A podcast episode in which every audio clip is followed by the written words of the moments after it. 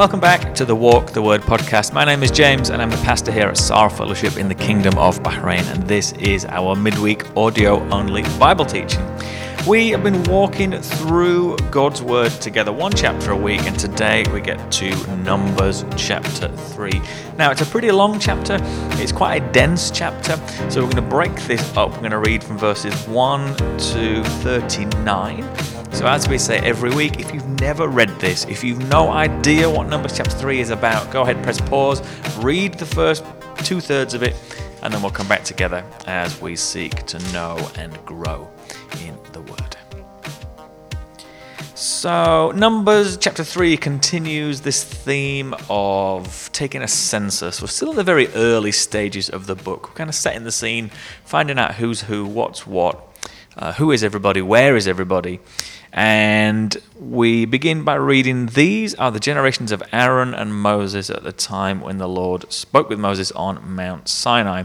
These are the names of the sons of Aaron Nadab, the firstborn, and Abihu. Now, five times uh, in the coming chapters, we are going to read about what happened to Nadab and Abihu. Uh, in fact, if you read further forward into verse 4, it says, They died before the Lord when they offered unauthorized fire before the Lord in the wilderness of Sinai, and they had no children.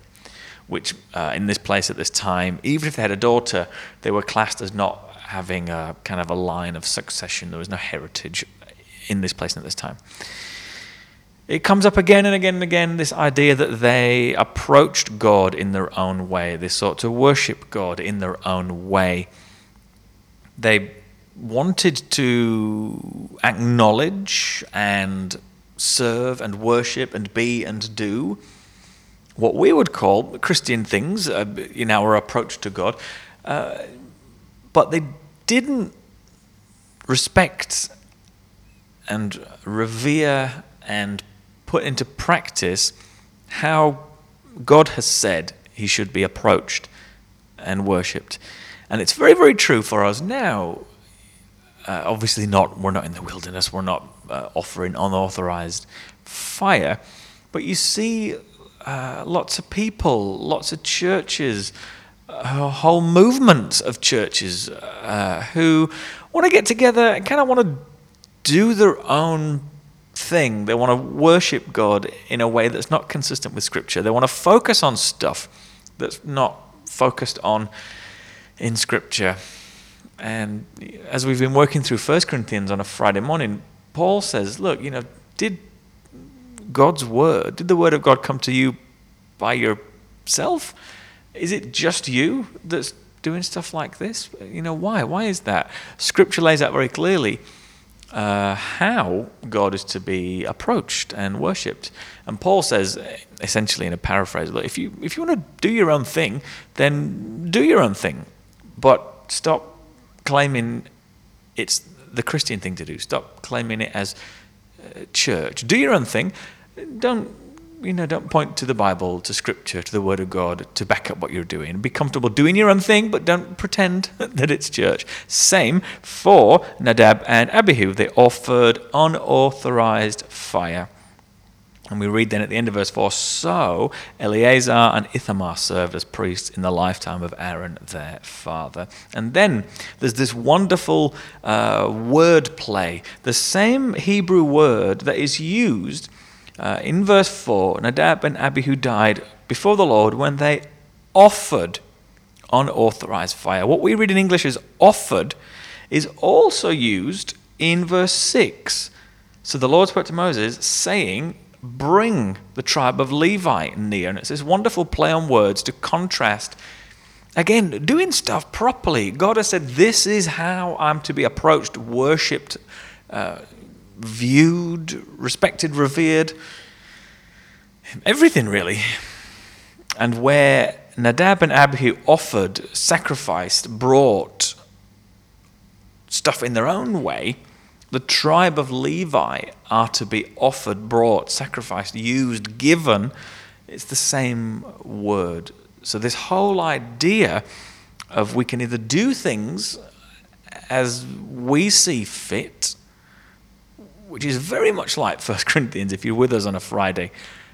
you're in this place, you've accepted that there is a God, uh, you've accepted the truths of, of who He is and, and, and what He claims and, and all that stuff.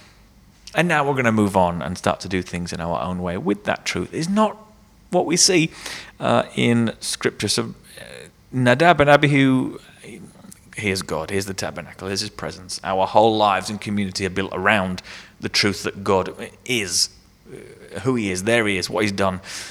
Now let's do it our own way. Contrasted with Moses being told, look, bring, offer, present, sacrifice, give to me the tribe of Levi. And this is how we're going to do things now. And that's laid out for us uh, between verses 5 and 13. Then the tribe of Levi, the Levites, are given very special, let's say, very particular jobs. They get three jobs here in the first couple of verses. Uh, set them before Aaron the priest that they may minister to him. So, one of their first and foremost jobs is to help out Aaron and the priests, to support, to be there, to watch, to guard. They're going to help out Aaron and the priesthood. And I think now, in, in kind of New Testament language, I think of the pastor who is leading a church and the elders who are there to support and shepherd and give accountability and counsel. There's a really nice parallel with how we see church nowadays and how God's people were ordered here and now in Numbers. We read in verse 7 that they, the Levites, shall keep guard over him, Aaron the priest, uh, and over the whole congregation before the tent of meeting. That's a second job. They're going to look after, guard, guide, protect, minister to Aaron the priests and the people uh, as they minister at the tabernacle. And there's the third. So they're going to look after and minister to, take care of Aaron the priests, the whole people, and the place the priest, the people, and the place, the minister at the tabernacle. And maybe the best way to understand this, this idea of guarding, well, the, the best way is the plainest and the simplest way. If unauthorized people tried to access it, they were there to guard. They would, um, well, we read in the verse 10 if any outsider comes near, he shall be put to death. So the Levites, yes, they're they're, they're, they're teaching, they're guiding, they're doing all the practical service, but they're also pretty handy in a confrontation. If things are happening that contradicts how God says they should have been happening, if anybody, if anyone outsider comes near, we read, he shall be put to death. So the Levites had a very particular and quite a firm job there, didn't they? If stuff's happening, if people are trying to do their own things in their own way, no, we're going to step in. And the punishment for, for this is, is death. Uh, verses 11, 12, and 13 remind us of this principle of substitution. Uh, we saw it in Genesis 22, uh, verse 13. You can go back and read that. And very, very simply here, God says to Moses, Look, I've taken the Levites as uh, for me instead of every firstborn from all the different tribes and families. The Levites are going to be mine. They weren't the firstborn, they don't descend from the firstborn uh, sons of Jacob or Israel. Uh, but God, in substitution, instead of saying, like in, in Exodus, you're firstborn and, you and your animal, firstborn animals, and you're the first of your produce, God has said here, look, this is how it's going to be. We're going to take the tribe, I'm going to take the tribe of, of, of Levi. The Levites shall be mine, we read. I consecrate for my own all the firstborn in Israel, both of man and of beast, they shall be mine. And instead of that, we're going to kind of substitute that out and we're going to take the tribe of Levi instead. And then the rest of our passage for today, 14 to 39, we get the census again. We get this uh, who's who, what's what, where do they uh, camp, how do they break down camp, what are they responsible for. Uh, we've done that before in chapter 1, where we got um, males 20 and above, because it was a military census. With the Levites, we said they've got a, a quite a military type role if people are trying to bust in and, and do their own thing. Generally, not particularly military. Uh, so we're going to count every male from a month old and upwards.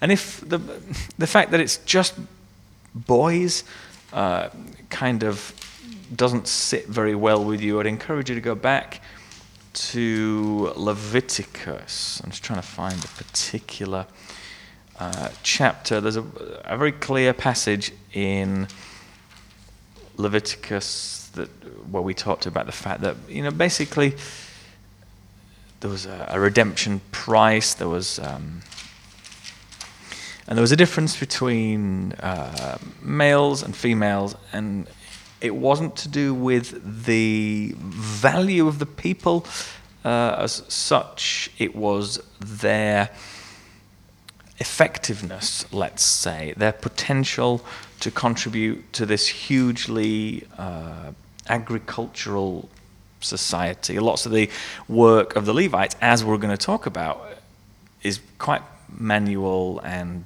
uh, and difficult. So there's no difference in value between uh, males and females and their worth and their dignity and the image of God that they uh, possess. It, it was just a way of of listing, look, you're going to be more adept uh, to these kind of jobs. So we're going to list males uh, one month and above.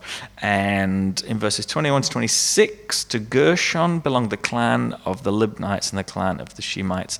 And they are going to camp on the west of the tabernacle. We said if we imagine the tabernacle is at the center of the community of the nation, and then in kind of concentric circles out from there, the first people the closest people to the tabernacle are, are, are these guys now, the Levites and the priests. Uh, and the Gershonites are going to be on the west. Their job, we read in verses 25, 26, 26 uh, is to look after the coverings of the tabernacle. Uh, we read the tent with its covering, the screen for the entrance of the tent and meeting, the hangings of the court, the screen for the door of the court, and the altar and all its cords. That was their particular job. Verses 25 to 32 uh, To Kohath belonged the clan of the Amramites, and the clan of the Izharites, and the clan of the Hebronites, and the clan of the Uzzielites. Uh, they are on the south side of the temple. Their particular role uh, was the furniture of the tabernacle the ark, the table, the lamps, and the altars, the vessels of the sanctuary with which the priest minister, and the screen, um, all the, the stuff inside the tabernacle. Verses 33 to 37, we get those camping on the north side. Their job is the structure of the tabernacle the, the coverings, the stuff inside it, and the structure itself, the frames of the tabernacle, the bars, the pillars, the bases, and all their accessories. And then on the east side, this the most honor filled spot. You're outside the door, the entrance to the tabernacle, which we talked about was on the east. That's where the sun rises. It's this beautiful picture. First place to see the light of day is going to be the tabernacle at the center of your community. This very honor filled spot, camping on that side were Moses and Aaron and his sons. And then just a little bit of food for thought if you really want it. Verses 30, oh, 39 gives us all those listed among the Levites, whom Moses and Aaron listed at the commandment of the Lord by clans, all the males from a month old and upward were 22,000. Now, if you do the maths here, uh, you're going to get 22,300. And this is another really good example of how copies of copies of copies have been made. Sometimes numbers are not written particularly accurately. And from what I understand about the writing of Hebrew numbers, it's very uh, easy to mix up, I think I read this week, three and six. And uh, so in verse 28, it could very well say 8,300. Uh, we read, in my particular English Bible, 8,600. It's another really good example of the fact that when we've had copies of copies of copies made, numbers and letters can be miscopied or inverted, but it doesn't change anything of substance here. This isn't salvific in any way. It doesn't change our understanding of who God is or the messianic undertones of these chapters in Numbers. So it's a really good example of how stuff can be copied, missed out, uh, inverted, not done stunningly accurately, yet nothing of substance is changed. One other thing to talk about as we wrap up this week. Uh, lots of people read these chapters about the priesthood and then come to the New Testament and read that um, in Christ, as a believer, we are all now uh, priests. We're part of this royal priesthood. He's made us a kingdom of priests uh, with his son. We're going to rule and reign with Jesus. And they get kind of hung up on this idea that well, we're a chosen uh, nation, we are a royal uh, priesthood, and therefore uh, there's no need nowadays for um, clergy, pastors, preachers, teachers, elders, deacons. No, but there's no kind of structure or order or organization. We are a royal priesthood, a holy nation, a people of God's own choosing. Uh, that we read in 1 Peter 2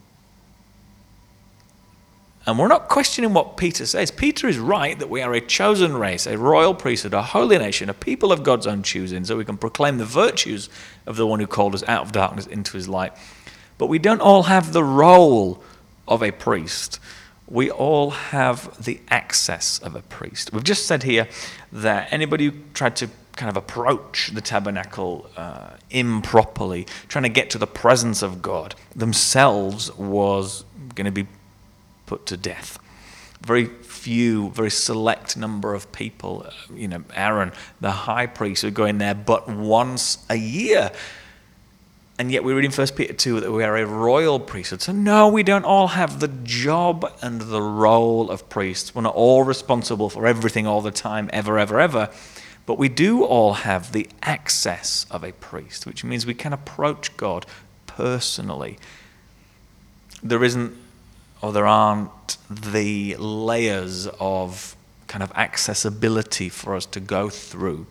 We're not in that concentric circle kind of structure anymore with God at the center.